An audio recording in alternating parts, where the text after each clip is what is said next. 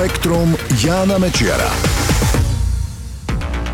Ahoj, koronavírus je možno medzi ľuďmi rozšírený omnoho viac, ako sme si doteraz mysleli. Naznačujú to dve nové štúdie, o ktorých budem hovoriť v tomto spektre.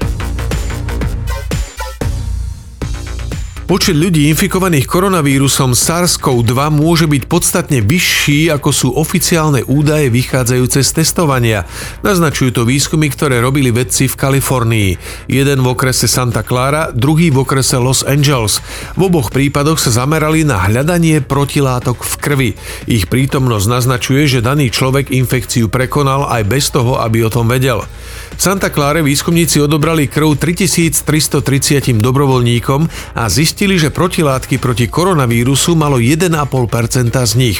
Po zohľadnení rôznych faktorov dospeli k odhadu, že v rámci celej tamojšej populácie má takéto protilátky v krvi dva a pol až štyri percentá všetkých ľudí.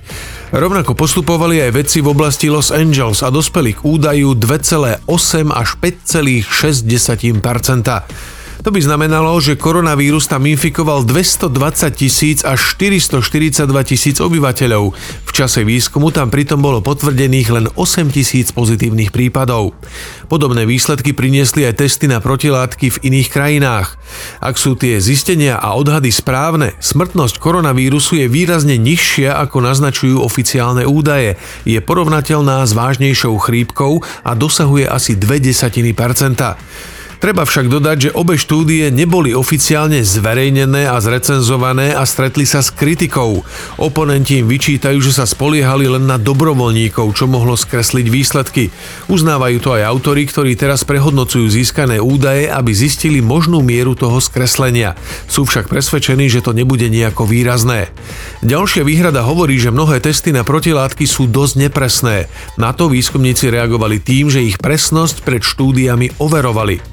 Ak sú nové zistenia správne, znamenalo by to, že väčšina dospelých prežije infekciu koronavírusom len s miernymi alebo žiadnymi príznakmi, aj keď pre niektorých je to smrteľné.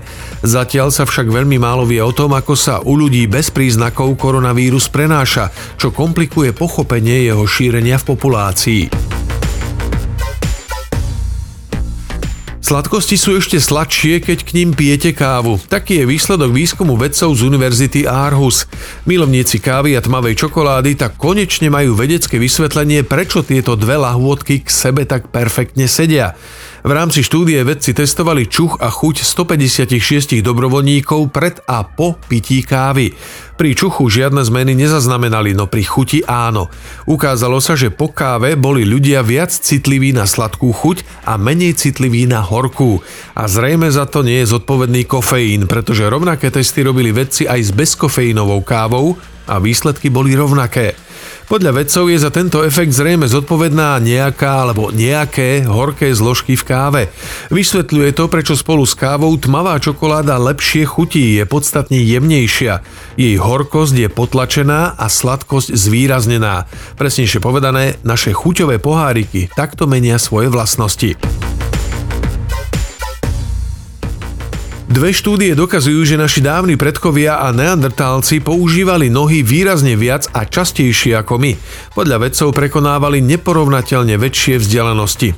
Pešo, samozrejme. A to dokonca aj v porovnaní s dnešnými vytrvalostnými bežcami.